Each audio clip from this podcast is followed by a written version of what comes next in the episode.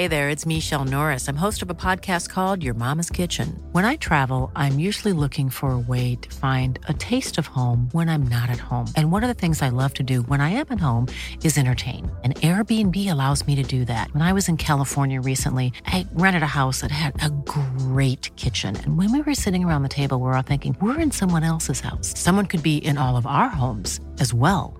If you have a home, but you're not always at home, you have an Airbnb. Your home might be worth more than you think. Find out how much at airbnb.com/slash host. Hey, it's Danny Pellegrino from Everything Iconic. Ready to upgrade your style game without blowing your budget? Check out Quince. They've got all the good stuff shirts and polos, activewear, and fine leather goods, all at 50 to 80% less than other high end brands. And the best part? They're all about safe, ethical, and responsible manufacturing. Get that luxury vibe without the luxury price tag. Hit up quince.com slash upgrade for free shipping and 365 day returns on your next order. That's quince.com slash upgrade.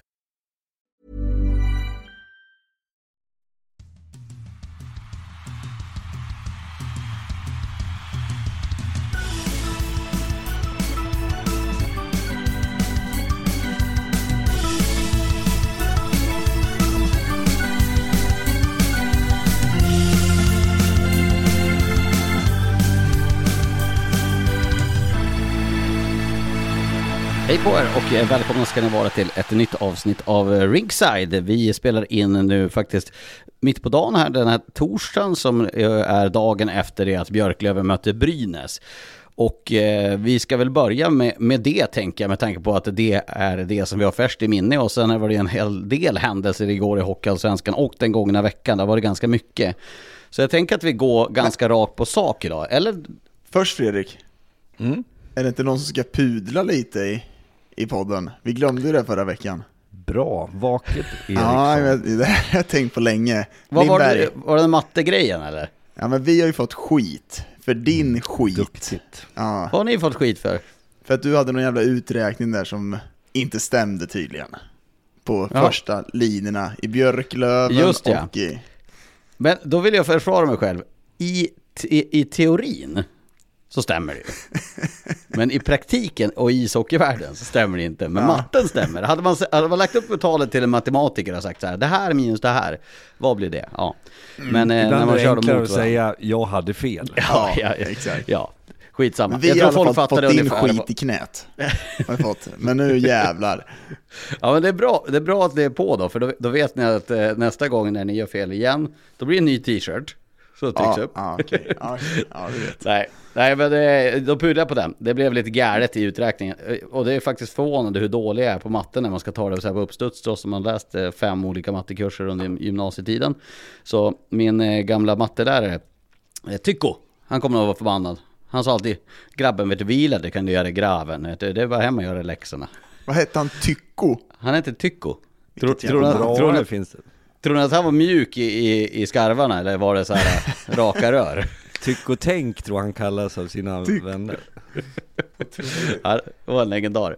Eh, då säger jag my bad med matten. Rakt till, in till Björklöven Brynäs igår. Spontana reaktioner. Daggen, du stod med bäst eh, överblick från, eh, från kommentatorsplats. Så du får inleda. Vad, vad tyckte du om Brynäs mot eh, Björklöven i Umeå? Nej, men jag tycker väl att första perioden var en full fart fram framåt. Vi pratade om innan sändningen lite om vilka som skulle ha de här, vad ska jag säga Fredrik, defensiva tänket, värderingarna i spelet, vilka som skulle liksom, jag trodde att ingen av de här lagen ville byta chanser med varandra som man verkligen börjar med. Vi har ett Brynäs som kommer ut som jag tycker ger bort chanser, man är slarviga nerifrån, Johan Larsson gånger två, tappar pucken.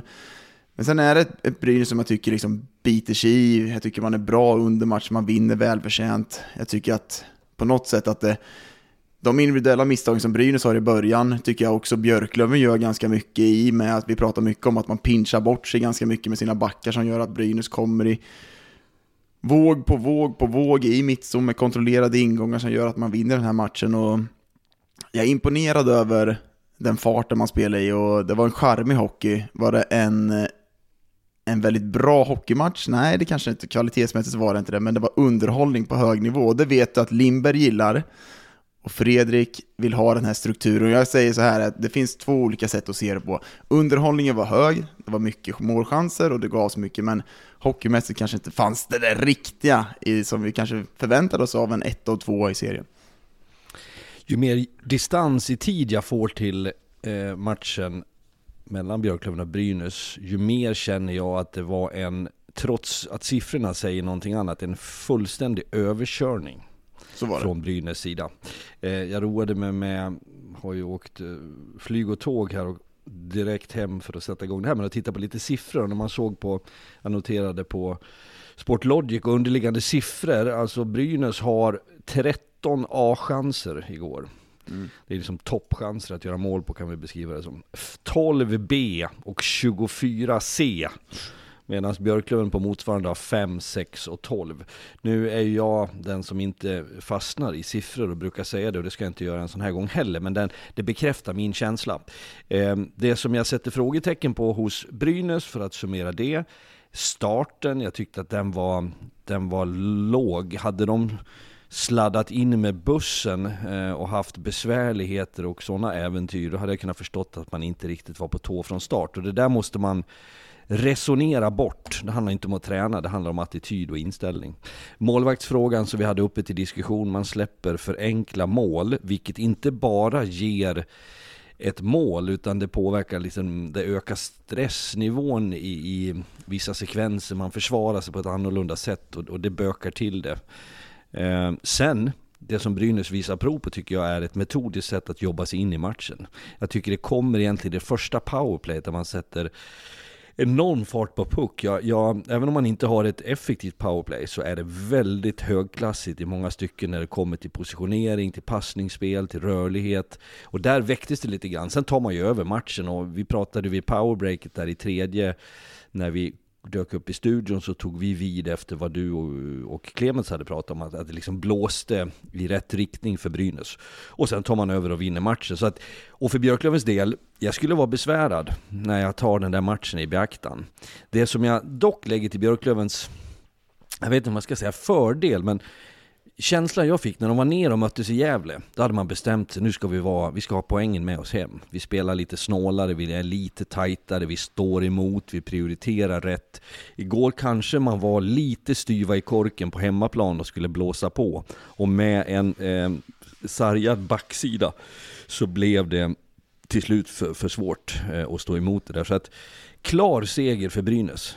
Vi pratade om det Fredrik efter matchen, eh, liksom de har fem backar, det kanske måste ändra sitt sätt att spela.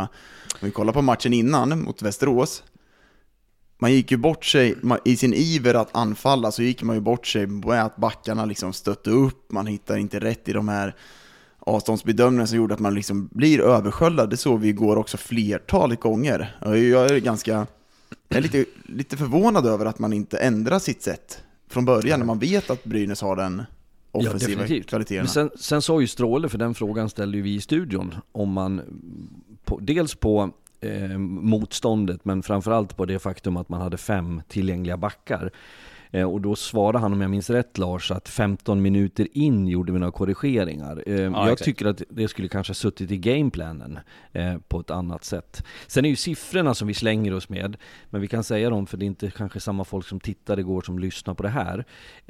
Det faktum att Björklöven är sämst i ligan vad gäller odd man rushes against som det heter. Alltså man släpper 2 mot 1, 3 mot 2, 4 mot 3 situationer från offensiv mm. zon, vilket i sin tur gör att man har dåliga siffror på att försvara den egna blå linjen, om jag nu översätter till ett begripligt språk.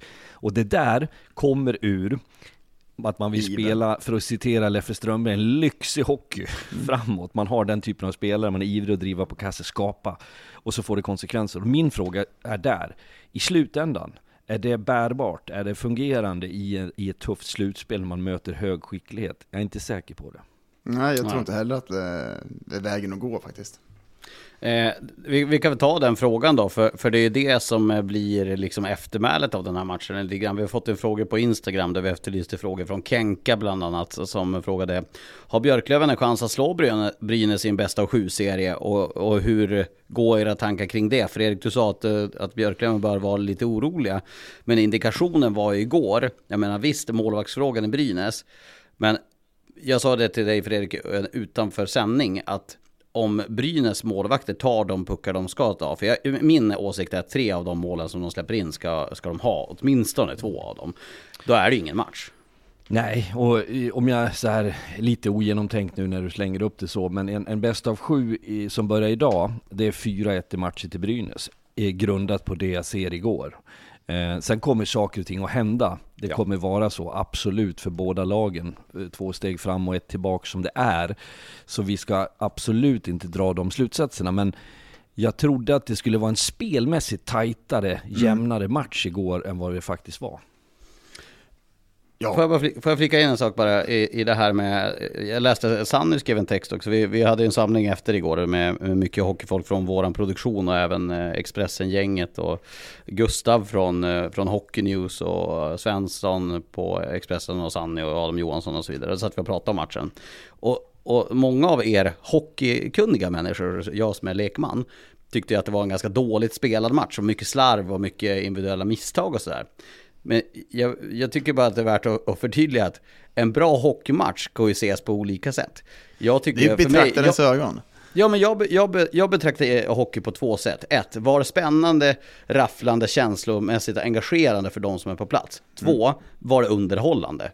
Och de har ofta ganska mycket ihop. Sen om det är välspelat, det är ju mer någonting som ni som styr detaljer.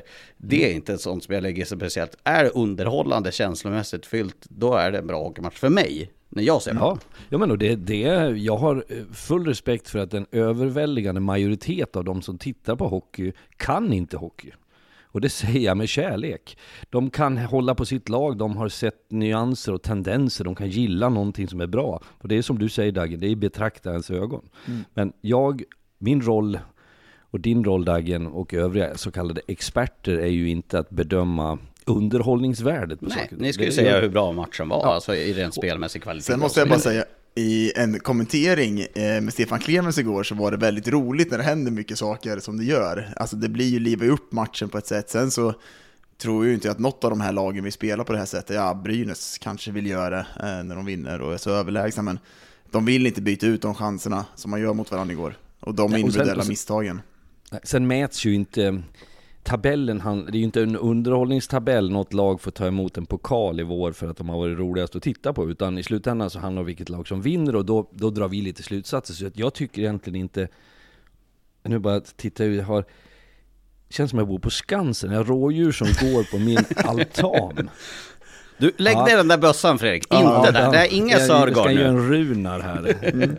Rådjurssadel. Nej men eh, det, det, det behöver inte stå i motsats till varandra. Jag, jag håller med er om att det vi såg igår var mycket fräcka saker. Mm. Det blir en rivstart på matchen där Björklöven, för att ge dem en cred och beröm, deras forecheck och sättet de sätter press på de jagade ju livet ur Brynäs där som mm. gick i fällan och man gör 0, eller 1-0 och 2-0 på det. Så att det finns ju såklart uppsidor också, men min, min totala summering mm. är att det var ingen jättehög kvalitativ hockeymatch.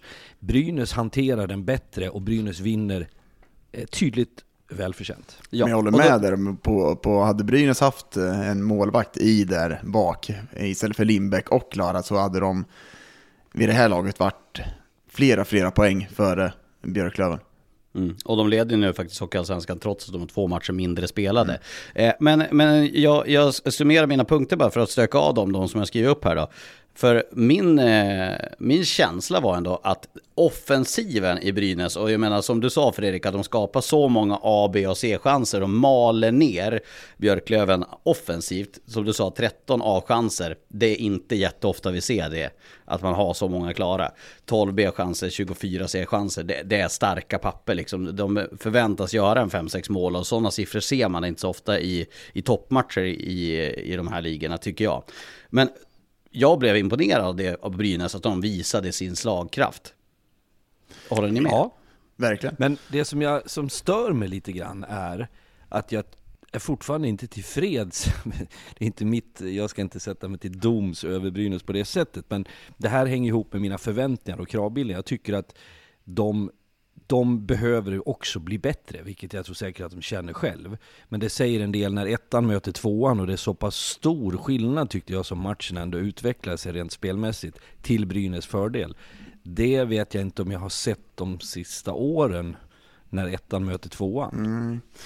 Men det är ju, jag tycker att, alltså kollar du på Brynäs lag, alltså igår, det, alltså Jack Packa är så bra igår. Alltså han är så bra, den här skridskoåkningen och så han driver pucken, det var länge sedan jag såg någon som liksom skapar på det på egen hand hela tiden och hade han en 5-6 liksom, alltså kvalitet, riktigt kvalificerade, kvalificerade målchanser och kommer liksom till lägen hela tiden. Sen kan jag bara, någonting som jag tycker man ska addera in här, tycker att man ska, om man ska kolla på någonting som behövs så kanske man behöver en fjärde kedja som ska spela lite mer. Eh, de var charmiga i början, den här unga kedjan, men de kanske behöver lite tyngd där om man ska hitta någonting som behöver bli bättre i Brynäs. Och framförallt målvaktssidan.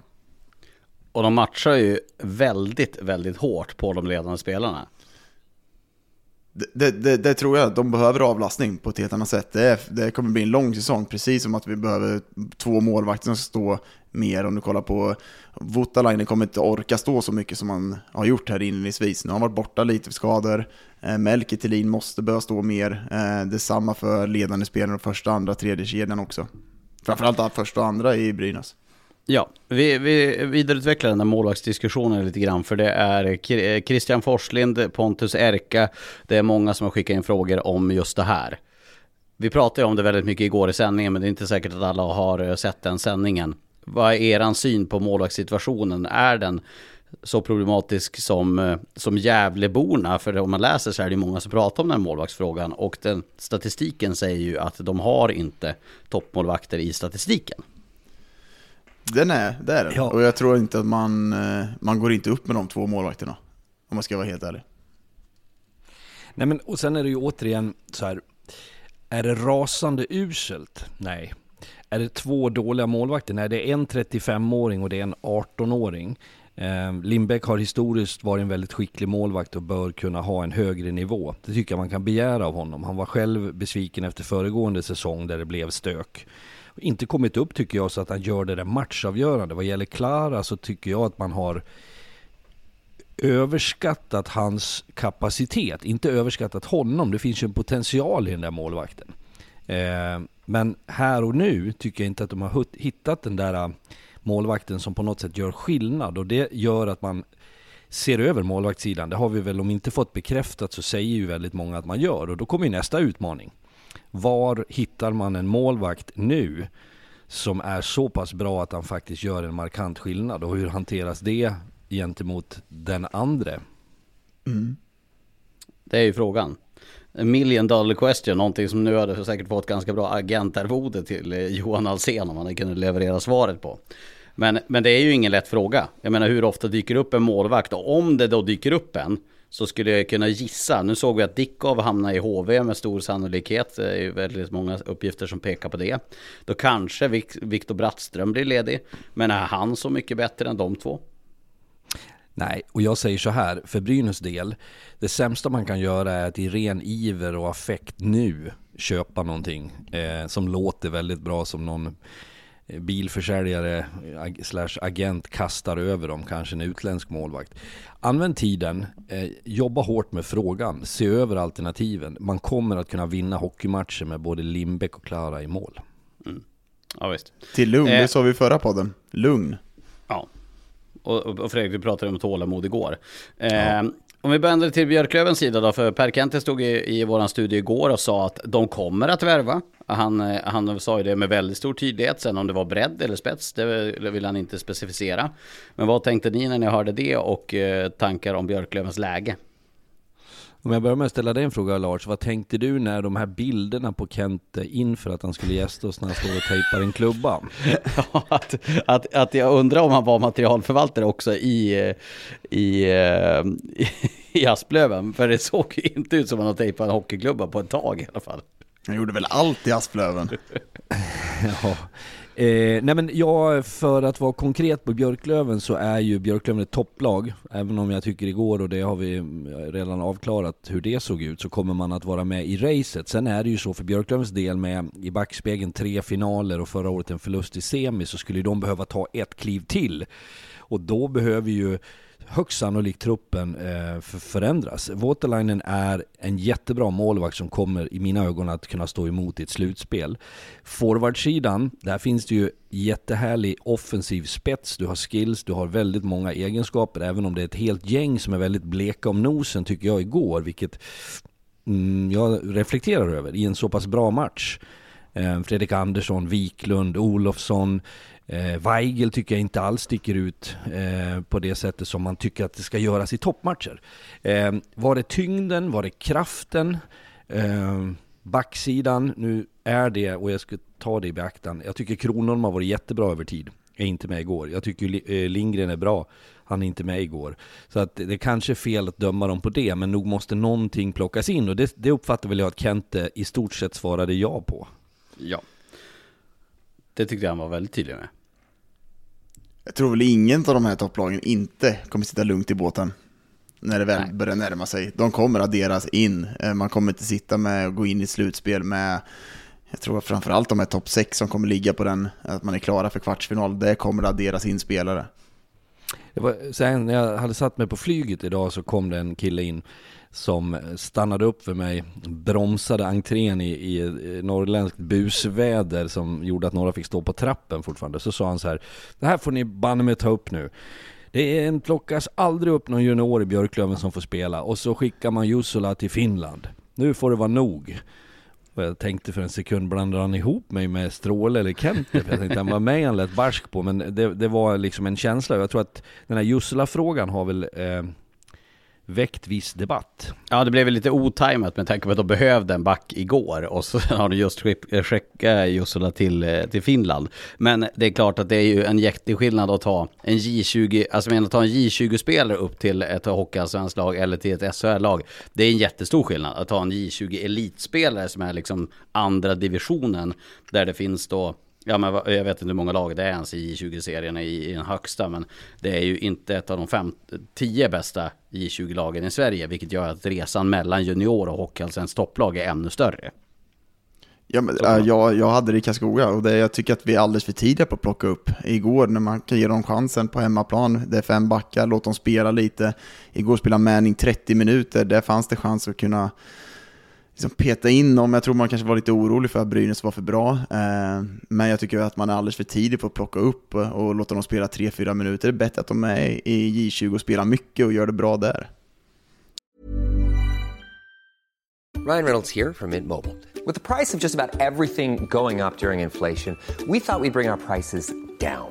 So to help us, we brought in a reverse auctioneer, which is apparently a thing.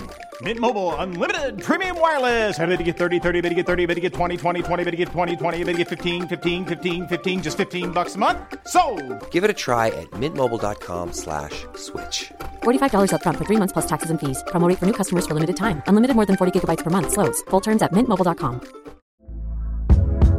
Hey there, it's Michelle Norris. I'm host of a podcast called Your Mama's Kitchen. When I travel, I'm usually looking for a way to find a taste of home when I'm not at home. And one of the things I love to do when I am at home is entertain. And Airbnb allows me to do that. When I was in California recently, I rented a house that had a great kitchen. And when we were sitting around the table, we we're all thinking, we're in someone else's house. Someone could be in all of our homes as well.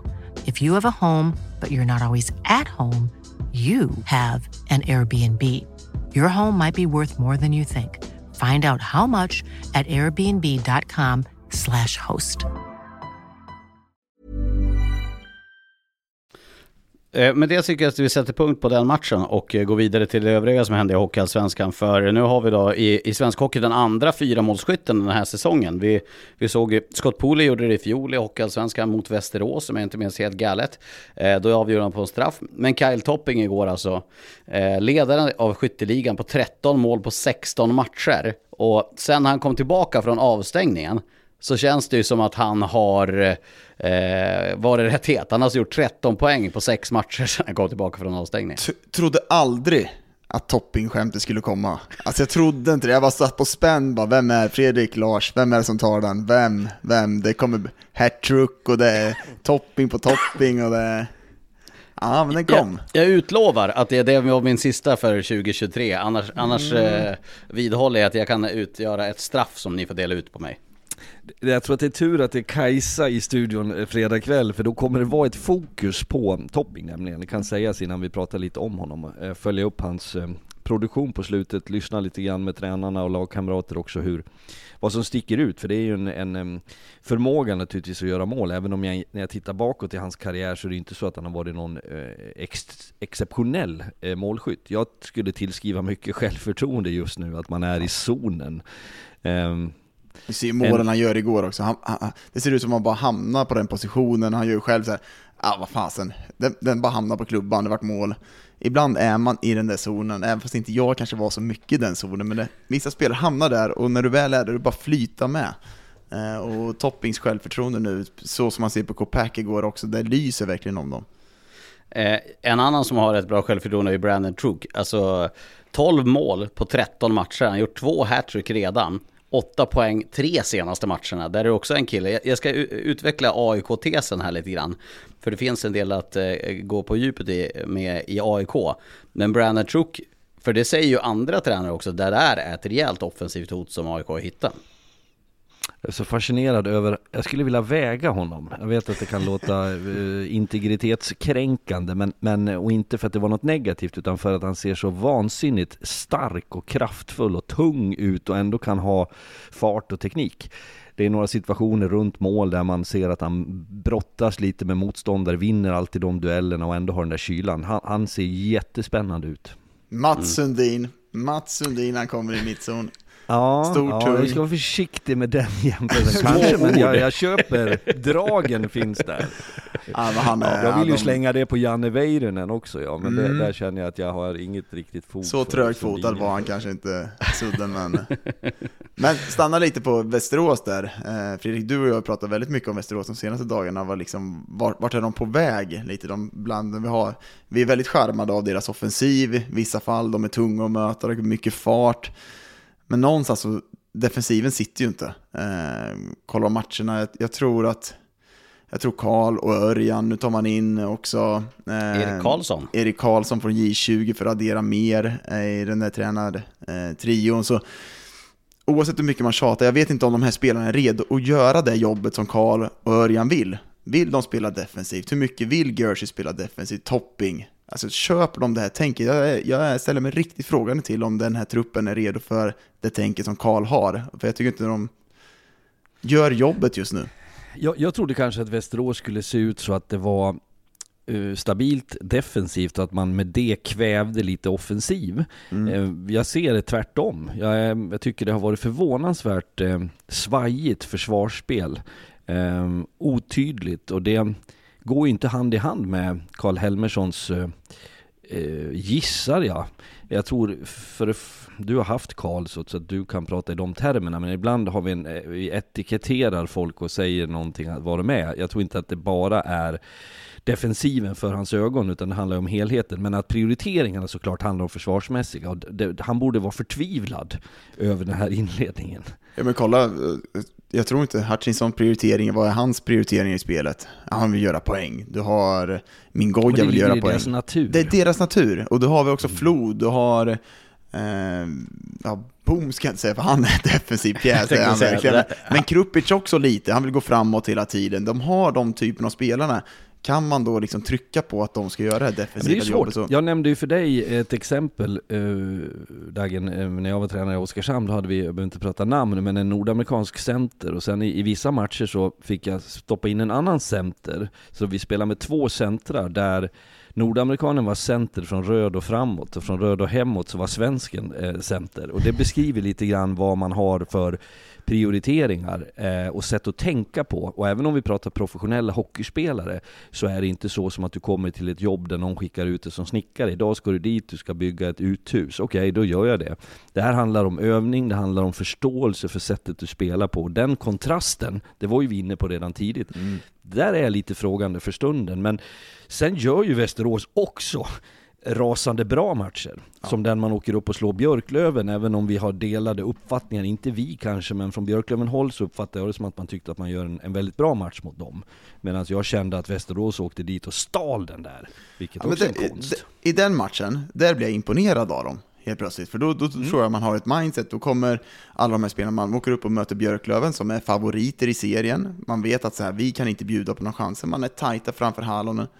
Han är väldigt bra i den matchen, men liksom, då har man liksom, man ligger på man ligger inte på rulle offensivt, man ligger tight framför, och sen utnyttjar man de chanser man får. De få tar man tillvara på, och man ligger på rätt sida hela tiden. Så mer sånt, jag skulle vilja att man gör det på hemmaplan också, se ett Västerås som kommer ut och är prioriteringarna rätt, ligger på rätt sida, inte bjuder in motståndarna hela tiden in i matchen. Mm.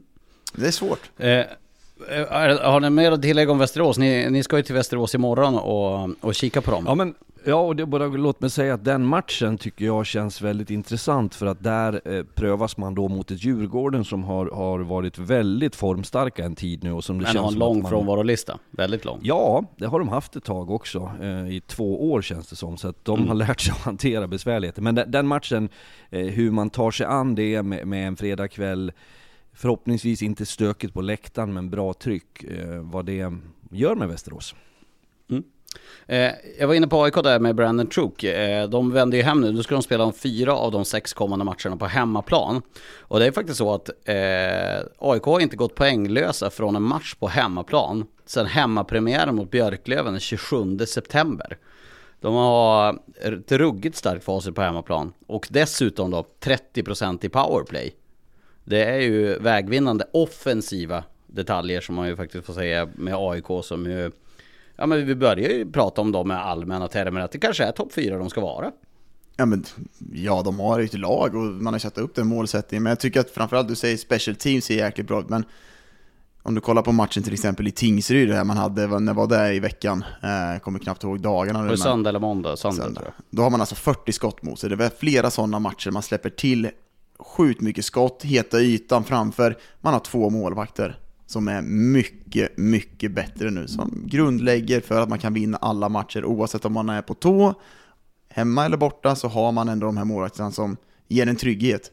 Och sen har man ett powerplay och bra, bättre grundspel har man ju framförallt också. Får jag börja med ett men? Du säger det själv Dagen, man ställer till det lite för ofta. Det är matcher där man inte kommer upp i prestation. Det har blivit bättre, man har tryckt upp den här lägsta nivån lite, men jag skulle säga att för att man ska absolut utmana så måste den upp något snäpp till. Eh, och att man är konsekventa, vilket är ett tråkigt ord men en oerhört viktig egenskap för ett lag. Men de ser vansinnigt mycket ska jag säga, kraftfullare ut nu, bes, mer bestämda, jag tycker man jobbar klart situationer, man har alla positioner där det finns eh, skicklighet. En sån som Emil Wahlberg in, vem hade trott att det, jag menar inget illa, men, men det, det var liksom ingen exotisk rekrytering, men en jättebra lösning. Ja. Den typen av back man vill ha också. Enkla första pass, sätter den i spel hela tiden. Ingen jäkla ställer till problem som man kanske haft innan, men nerifrån. Eh, spelet med puck är ju bättre nerifrån också. Ja. Jag, jag tror att AIK är ett av de här lagen som, som kommer att titta mot Rögle nu med tanke på att de vad har Rögle när Liam Bichel har kommit tillbaka var de 11 backar i truppen eller någonting sånt. Och det är ju ett gäng lag som letar backar. Hej Abbott, do you have a minute? ja, det känns som att han har några samtal om några backar där som inte har spelat eh, på ett tag. Eh, Marcus Eriksson dundrar på, har gjort ett ryck. Det, det är nästan som att Kalla har stuckit från klungan nu. Det, är, det börjar vara en lite marginal ner till Miles Powell. Sen har han lite marginal till de övriga också. Gjort 30 poäng nu Marcus eh, Eriksson. Tror du din gamla spelare Filip Engsund trivs mellan de där två? Eh, Linus Widell och Marcus Eriksson. Hans Ändå poäng- okej okay imitation va? Eh, Oskarshamn nu, en Fille Engström då. Eh, nej men den kurvan är, ju- går ju uppåt tack vare dem. Nej, Marcus Eriksson är, ni pratade förut, eller du Lars, om underhållningsvärde på matcher. Det, det är ju en oerhört eh, intressant spelare att titta på, även på, inte bara på det som blir spektakulärt, utan på, på han, han, jag tycker att han för sig på ett annorlunda sätt. Han bryter mönster i sin offensiv. Ehm, och har ju funnit en roll och spelar tycker jag med ett jättestort självförtroende nu. Och framförallt så ler han. han. Han ser ut att älska hockeyn. Men eh, apropå själv, alltså 3-0 målet han gör igår. Han får en framför mål, iskallt, håller i, håller i, håller i, och sen bara vänder upp till bäcken, chippar upp den i nättaket. Ja, det är sån kyla och... Ja, det där, ja, han är bra alltså. Han är riktigt Jakob bra. Blomqvist vidare visar ju faktiskt en riktigt fin kyla i det där friläget Ja. också. tror jag han hade glömt bort hur man gjorde. Nej, det hade han uppenbarligen inte glömt för det var ett väldigt snyggt mål det där. Alltså, Jag har en spa, spaning på Marcus Eriksson. Har ni sett nu när han har blivit mustaschbeklädd? Det kan ju vara sista dagen som han var det i onsdags med tanke på att nu är ju det här November och eh, Movember över. Men jag sa det till dig Fredrik när vi var i Gävle för Brynäs mot Södertälje. Jag tycker att Marcus Eriksson såg, såg, var rätt lik Daniel Westner. Nej med mustasch. Ko, kolla in Menar den du spaningen. spelstilen nu eller? Nej. Menar du spelstilen eller mustaschen? Nej, inte riktigt. Det, det, de, de är en bit ifrån varandra. Det, det är väl Ja, nej, men det- form mot- Båda har ju en bra motpol. pommes, det, det ger dig. Men eh, Det är många Ah, lyck- lyckliga fruar nu eh, när vi går in i december som eh, får tillbaks eh, sin vanliga man. Ja, Men det är, ju, det är ju väldigt jäkligt, den där kedjan alltså med, med Videll och Marcus Eriksson har ju hittat någon slags kemi och sen Engsund som är någon stabilitet där i, i mitten. Eh, och jag tycker ju framför allt att, vi pratar ju om, nu har vi tjatat om prioritering, men Södertälje gör ju det nu. Eh, man spelar ju på ett bättre sätt, man ligger lite mer på rätt, på rätt sida och sen får man utnyttja den här offensiven när man gör det. Så de har väl köpt in när Grossman har kommit ner och skällt lite på dem, så de har fått en, en mer tydlighet i spelet. Vi pratade rätt mycket Södertälje förra veckan så jag tänker att vi inte ska bli för långrandiga där för vi har en del frågor vi ska besvara också. Eh, men vad tänker ni om den här målvaktskarusellen då? Västervik plockar in en målvakt, jag har till Mora fått ta en målvakt av dem och så hoppar Ljunggren upp till Östersund. Är det där eh, bra för alla inblandade? Hur tänker ni om den målvaktstrion som då hoppade runt? Ja, men jag kan ju förstå, även om jag, jag vet ju inte hela förklaringen för Ljunggren att han väljer att, att lämna eh, Mora, men Ignatjev har ju varit så pass bra så att det har begränsat Ljunggrens position. Så att på ett personligt, mänskligt plan kan jag förstå att man känner att det här kommer inte jag förstå. Eh, sen vad som föranleds, eh, om det finns något ytterligare. Lite mer förvånande pratar vi om Daggen, att han mm, landar i Östersund. Jag, jag kan inte fatta vad Östersund ska ha en målvakt till. Eh, Jag förstår att de inte är nöjda med Diorio, men Mantel har varit tillräckligt bra. Eh, Tycker vi de senaste matcherna inte Diorio, alltså de skapar, om vi ska prata om förväntade målchanser, de hade alltså 0,7 förväntade målchanser mot Karlskoga Förväntade hemma. mål. Förväntade mål, förlåt. Eh, Men alltså 0,7, det har jag inte sett så lågt eh, på något lag tidigare. De har ingen offensiv att man inte lägger pengarna på att ta en offensiv, att få in någon spets eller hitta forward där. Ja men alltså försök, försök leta Jag trodde någonting. att det var Daniel de skulle köpa egentligen, de har tagit fel Ljunggren. Nej, så det, jag, jag, jag kan inte förstå att man väljer att ta Ljung- Ljunggren är en bra målvakt, men tycker man är ganska bra satta där med, med Mantler redan så. Sen självklart, Dior har inte varit tillräckligt bra, men leta, lägg pengarna på offensiven. Ba- bara en sidospår, sorry att jag hoppar lite grann här nu, men, men eh, Tobias Norman och Antoine Bibå som du var inne på Dagge med att de har bra, målvakter i AIK. Båda är alltså topp fyra i målvaktsstatistiken. Det, det är ju rätt starkt att ha det, alltså två målvakter topp fyra. Underbart. Eh, men vi går vidare då. Eh, en andra nyheter. Eh, vi har ju alla vetat om att Djurgården har försökt göra sig av med, eh, med Killing, med Alexander Falk och med Ludvig Hedström här under säsongen. De har ju varit oönskade i truppen. Och nu är det också klart att Alexander Falk bryter med, med Djurgården. Som ju har haft, de har ju lånat in folk från, från Tyresö Hanviken istället för att nyttja Falk som inte ens har fått träna med laget. Vad tänker ni om det där? Vi har ju, vi har ju snackat om det här rätt mycket under säsongen så jag tänker vi ska inte bli jättelånga på det men det är ändå noterbart att, att han är så oönskad att han inte får spela trots att de har haft backkris. Ja, jag, jag, har, jag, jag tänker ibland att det ofta är någonting mer och då menar jag inte att han har rånat banken eller något sånt där utan det, det, det, det finns eh, ofta flera förklaringar till att man hamnar i ett sånt här läge och säger tack och hej. Men det är klart att det är bra, jag kan se det från det perspektivet, det är bra om man kommer till slut, till, till ett avslut så att säga med eh, de som hänger löst och att man ekonomiskt också slipper dras med någonting som man inte ens har tillgång till. Sen tycker jag väl bara själva hanteringen av de här spelarna inte varit tillräckligt bra. Alltså det är inte schysst Hedström, en Djurgårdskille, vi har Falk nu, en Djurgårdskille. Alltså att de inte ens är välkomna till hallen och får träna med laget, eh, den hanteringen gillar jag inte från Djurgårdens. För, förutsatt att den är den som sägs från Ja. ett håll så att säga. Jag, jag, jag, jag, jag förutsätter nästan, det var därför jag sa som jag gjorde nyss, att, att det, någon kommunikation kanske man inte har gått ut med. Ja, annars är det ju såklart odugligt skött. Ja. Eh, lite annars i nyhetsväg. Jakob Grönhagen i Kristianstad. Är det, någon spelare du har sett mycket av eh, Dagen? Ingen som jag känner till sådär. Jag, jag såg han i någon match eh, när han spelade i SHL för något år sedan. Men eh, han är klar för Nybro. Han har ju eh, öst in poäng i, i ettan för Kristianstad. Där han har gjort 22 poäng på 14 matcher.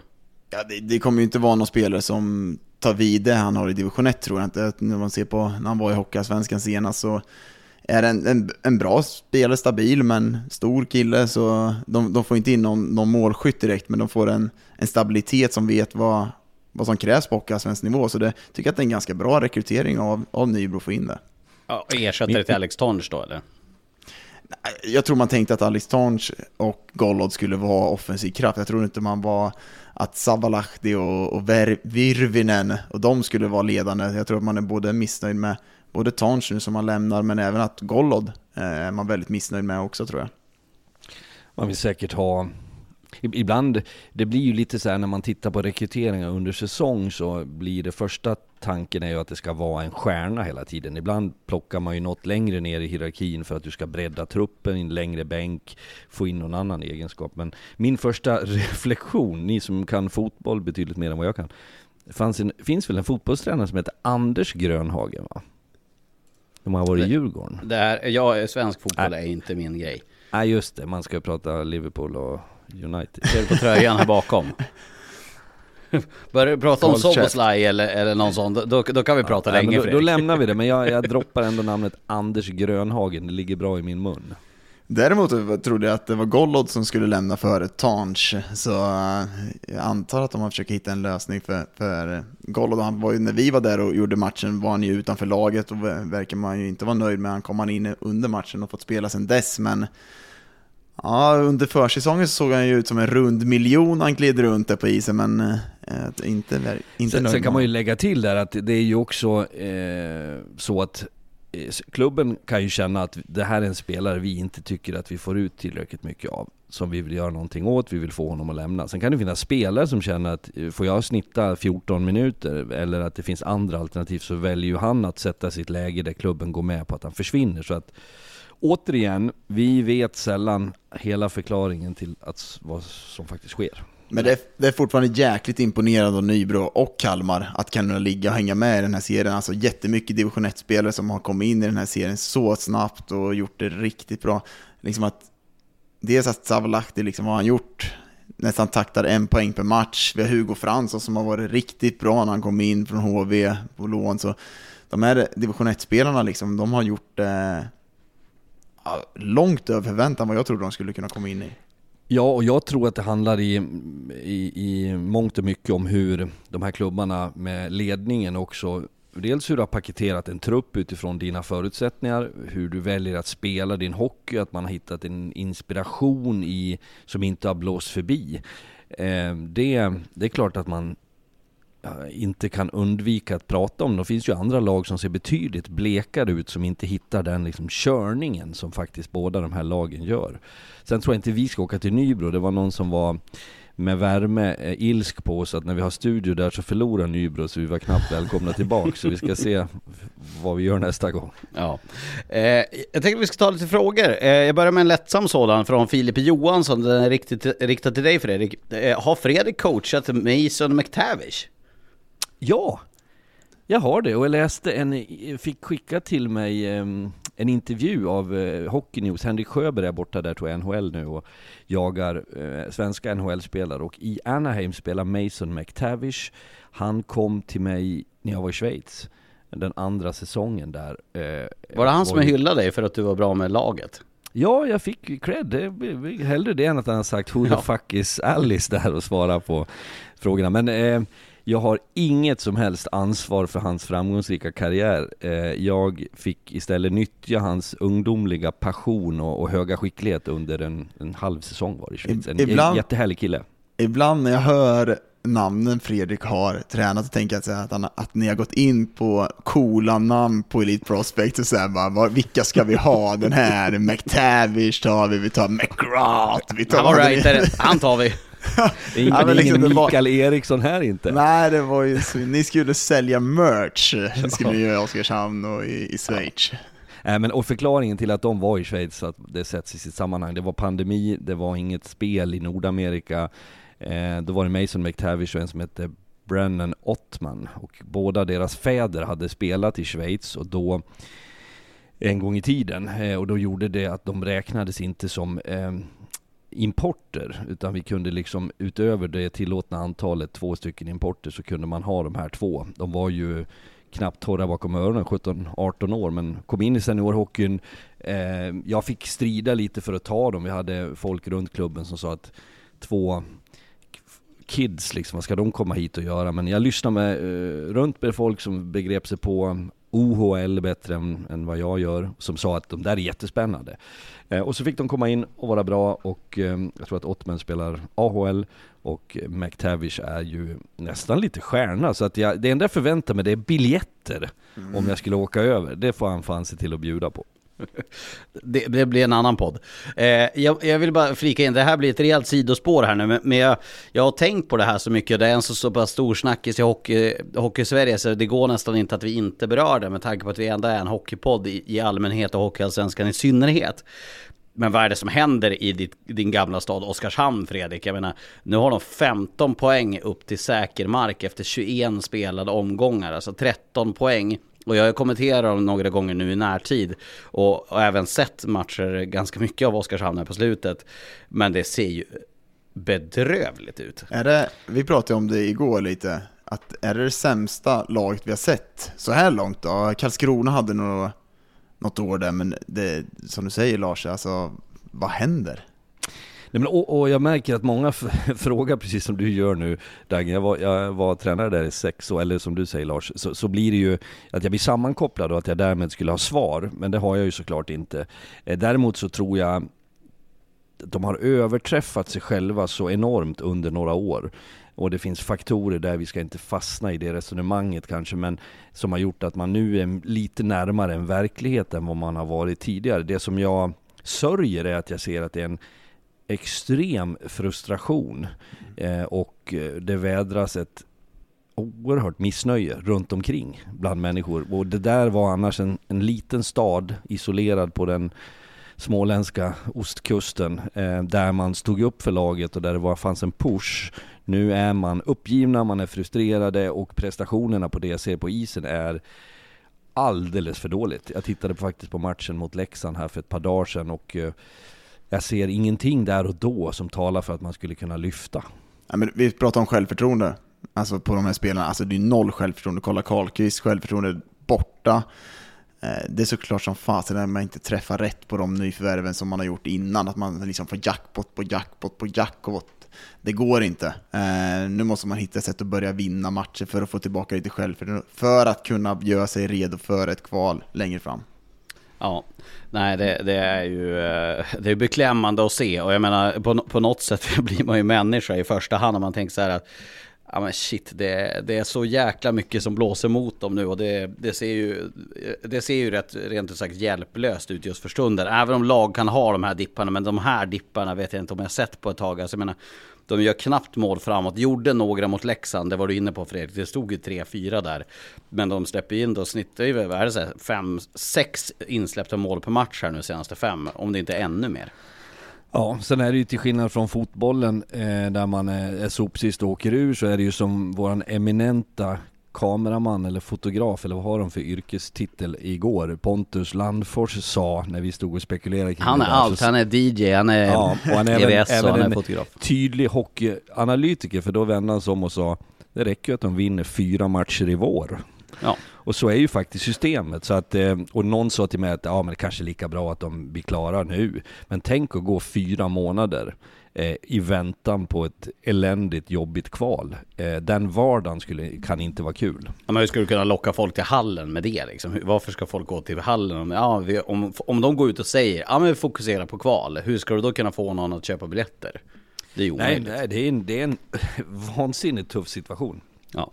Eh, vi går vidare med lite frågor eh, som kommer från Son of Paul. Han säger det, eh, ryker Östersund i år? Hur länge till tror ni att Roger Forsberg får behålla jobbet? Eh, det, det är väl samma sak där. Jag tror att det finns en, en, en tanke med att man redan nu börjar tänka på ett kval ganska tidigt i Östersund. För så som det ser ut nu så är det inte tillräckligt bra. Jag tror faktiskt att man är ganska nära att göra en, en rokad eh, på tränarsidan redan nu. Eh, jag tror att Källa kommer komma in igen och ställa sig i båset. Även fast han har varit nära laget så tror jag att det finns en stor, stor risk. För det, det, finns ingen tydlighet i spelet. Det känns inte som att spelarna har någon energi just nu heller. Så det, det måste hända någonting. Och jag tror att när man har den ledaren bredvid som har varit i bås innan så är det väldigt lätt att göra den. Eh, och jag tycker att man borde göra också. Jag vet ju att Källa är, vilket i små klubbar inte helt ovanligt, men på ett tydligt sätt i Östersund, nära laget. Eh, när vi var där och gjorde matcher mot eh, Djurgården mot Djurgården var det, alltså traskade jag upp en promenad på morgonen i samband med värmningen som jag ju älskar att se. Eh, då fick jag också klart för mig att så är fallet. Så att jag, kanske för rösten, jag tror inte man behöver skicka Roger Forsberg till något sånt här straffläger, Gulag i, i Sibirien, utan man kanske kan addera källa. Eh, för jag tycker inte att spelmässigt tror jag inte man har gjort några större förändringar. Jag tycker att man kan begära mer av den truppen. Jag vet att vi sa ganska tidigt att det är ganska många gedigna hockeyallsvenska spelare. Ja, men det är andra årssyndromet att de har fått lite mer rutin i laget i alla fall. Ja, sen vet inte jag den faktorn kan du, du har ju varit där uppe mycket Lars med fotbollen också. Så som idrottsstad betraktat, mm. vad, vad, får man för support, vad får man för stöd när det går lite emot? Finns det liksom, slåss man med, mot sånt också? Det, äh, mer fotbollen till det är ingen konkurrent för den, är, den säsongen är över. Men någonting som jag tycker Jämtan har gjort väldigt bra är ju det att de har snabbt äh, akklimatiserat sig till att ja, ah, hockey, nu vill jag gå på hockey. Småstäder är ju så, det vet ju alla vi som är från mindre städer, att man går dit folk går om man vill vara med och hänga på. Ja men det är då jag menar alltså att om det nu går emot, ja, då är de där jämtarna, går man på bio istället då? Ja, så kan det såklart bli det är inget jättedrag. Eh, nu har jag inte varit där, jag har varit där och gjort några matcher, men när man kollar på tv så är det ju faktiskt inte något jättedrag. Och när man ser matcherna så, de har inget flyt i spelet just nu. Och eh, jag, jag säger som Fredrik, jag förväntar mig också av en, en ganska ja, men gedigen trupp ändå, så borde de kunna prestera högre än vad de gör. Men sen, de har verkligen ingen spets och de här tilltänkta utländska spelarna har inte varit tillräckligt bra. Nej. Eh, vi går vidare. Eh, den här vet, eh, vet jag vi diskuterade igår lite grann. Eh, Andreas, eh, är det Olén kanske? Andreas Olén heter han på Instagram. Vilka spelare i H är redo att gå upp och spela i SHL nästa år? Vet att det här tänkte jag på för inte så länge sedan. Eh, och då fick jag så här intrycket av att de allra flesta nu sitter jag inte med namnen framför mig så, men när jag, när jag tittade och tänkte då att de allra flesta som går bra nu är antingen nordamerikaner som eh, inte så ofta får den där chansen att ta ett kliv upp såvida inte laget går upp för att man anser att man kan plocka från en högre hylla till SHL. De svenska namnen är sådana som är 38 år, Marcus Eriksson kanske inte väntar på att, att eh, chansen ska komma på, i samma utsträckning som förra året hade vi yngre spelare som eh, jag höll på att säga Dennis Bosic, Nikola Pasic menar jag. Eh, att, alltså den kategorin där sådana som ligger och skvalpar, är det nu chansen kommer? Eh, Lilja, eh, ett gäng sådana. Jag, jag, jag, vet inte, har du några i hatten Dagen? Nej men jag, jag, tycker att det är intressant det du säger, liksom. det är inte de där unga spelarna som är framträdande på ett annat sätt. Det är Marcus Eriksson, det är Widell, det är Paul som har testat på lite. Eh, ja, men Theo är det något lag som vill ta honom, han kommer liksom från Kalmar.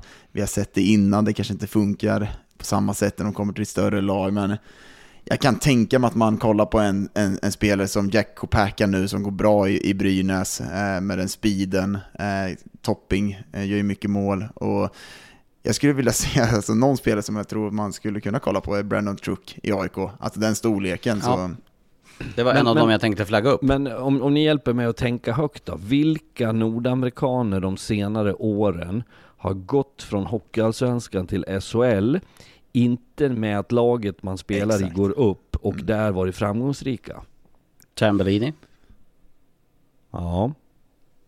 Om vi backar lite längre tillbaka så kan du... Eh, vi kan eh, verka fram ett, ett par, tre namn. Ja, men vi kan hitta några stycken det, i alla fall. Ja, men det, det, min poäng är egentligen att precis som vi pratade Schilke och Poli förra året där många sa hur är det möjligt att Björklöven får behålla dem?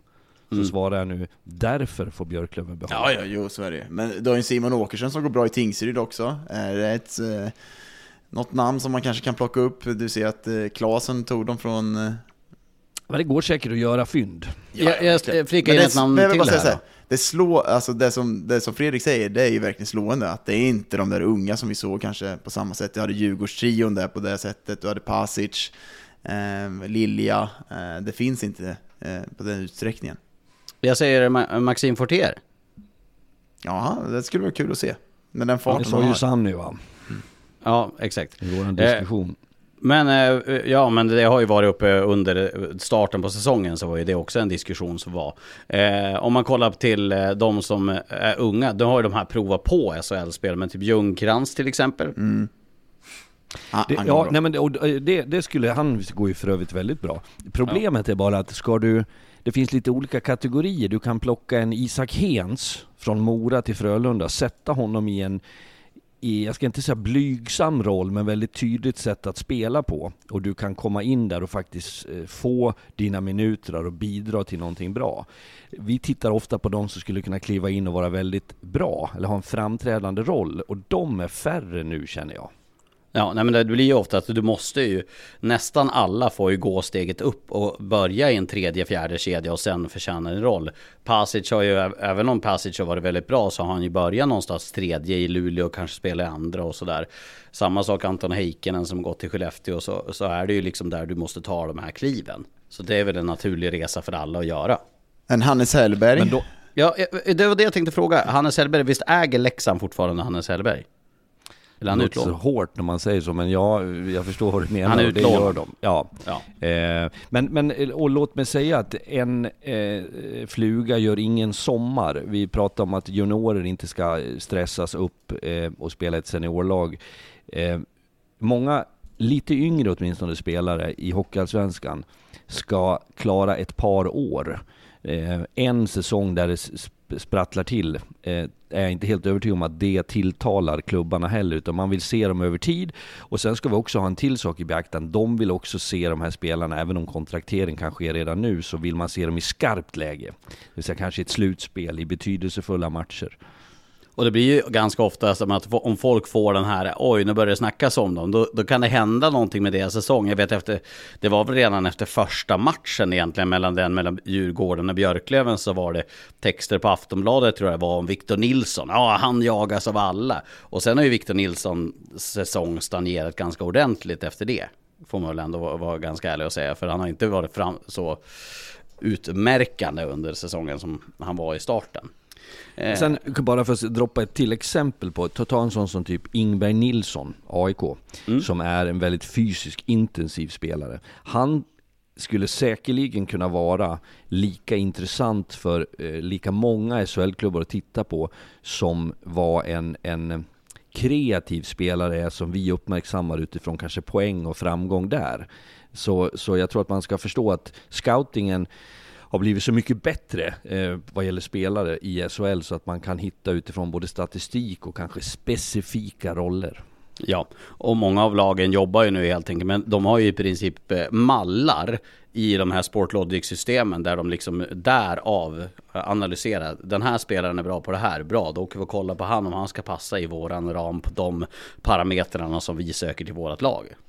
Ja, jag vet att det finns en SHL-klubb, säkert fler, men, men en som jag vet bekräftat som har Eh, bara för att- säga det symboliskt, tio, på 10 punkter ska det vara över en viss siffra. Annars är du inte ens intressant att titta på. Och när du kommer upp till det, då värvar man grundat på det. Så att siffermässigt är det genomtänkt. Ja. Eh, jag tar någon fråga till. Eh, Anders Rönnbäck frågar, vem tar över som sportchef i Djurgården? Har ni hört något? Vad tror ni? För nu blir det inte Tony Mårtensson, det vet vi ju. Med stor sannolikhet. Hört nada faktiskt. Eh, Fredrik, har du hört något? Nej, jag har faktiskt heller inte hört något namn. Jag, jag hoppas att inte Djurgården går på att det ska vara en djurgårdare. Eh, vi måste komma ifrån det där eh, rent generellt, att man tänker att för att man har ett antal matcher som spelare eller tränare eller så, så, så blir det per automatik bra. Utan våga utveckla det där. Jag har en till fråga eh, som inte rör det här. Det här var faktiskt en artikel som jag läste som jag tänkte kan vara intressant att bolla med er lite grann med tanke på att vi pratade eh, i fredags om eh, det här med psykisk ohälsa. Eh, med tanke på det reportage som vi hade med Ludvig Rensfeldt i, i fredags som ju var väldigt, väldigt starkt. Och all cred till Ludvig för att han gick ut och, och pratade om det. Det var ju lite synd, eh, eller väldigt synd att det blev så mycket stök på kvällen så, så diskussionen föll liksom bort. Att det var ingen som pratade om reportaget efter nästan med tanke på att det var så mycket som hände i den matchen. Lite tråkigt. Med det vill jag gå tillbaka till det lite grann, för jag läste en en artikel som var ute på, på Hockey News och även på Hockeyallsvenskan. Och med tanke på att ni har varit i den här miljön i så många år, där det var att eh, en elitspelande idrottare löper alltså tre till fyra gånger större risk att få allvarliga spelproblem. Och då tänker jag bara kolla med er, jag menar, hur vanligt är det här? Nej, men det, det, det är vanligare än man tror. Eh, du ser många unga spelare som kommer in idag, det blir mycket pengar ganska snabbt, eh, du får mycket berömmelse, man vill söka lite snabba lite kickar, man vill spela mycket. Det finns ett, ett behov av att spela ute i lagen och eh, det är ganska stort. Eh, man pratar mer om det, men det finns väldigt stora spelproblem och jag tror att det beror mycket på att det, är det går snabbt inom hockeyn med att man får berömmelse, man får mycket pengar tidigt, eh, du söker någonting. Eh, så det, det är ett stort problem, är det verkligen.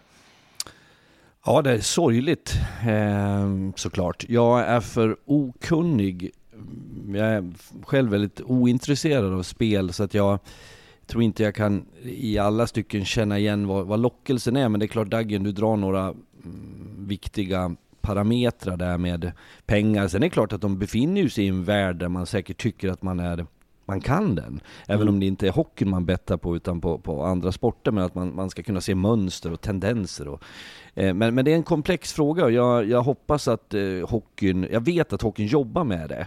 Eh, och att man pratar om det. Eh, och vi kanske vid tillfälle ska låta någon gästa våran podd till exempel som, som kanske kan det där och som kan utveckla fenomenet kring det.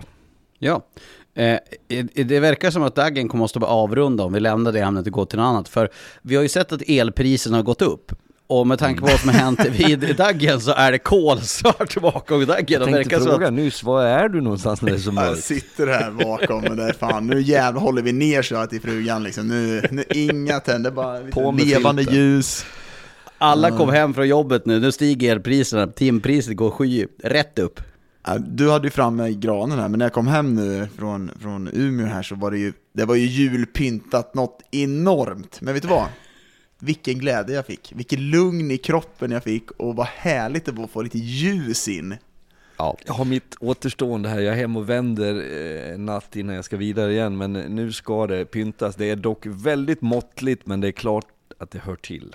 Så är det. Känns som Fredrik kör mycket blinkande, så flera fälgar. Bam, vi vet ju hur det brukar se ut bakom honom. Vi har ju nästan epilepsianfall varje, varje poddinspelning, för hans tv står på som att han har typ ett eurodisco i bakgrunden. Mm. Jag vet ju inte hur man får bort de där lamporna på sidan, det heter något fräckt. Men eh, nej då, jag, är, eh, jag skulle vilja påstå att jag är diskret i mitt julpyntande.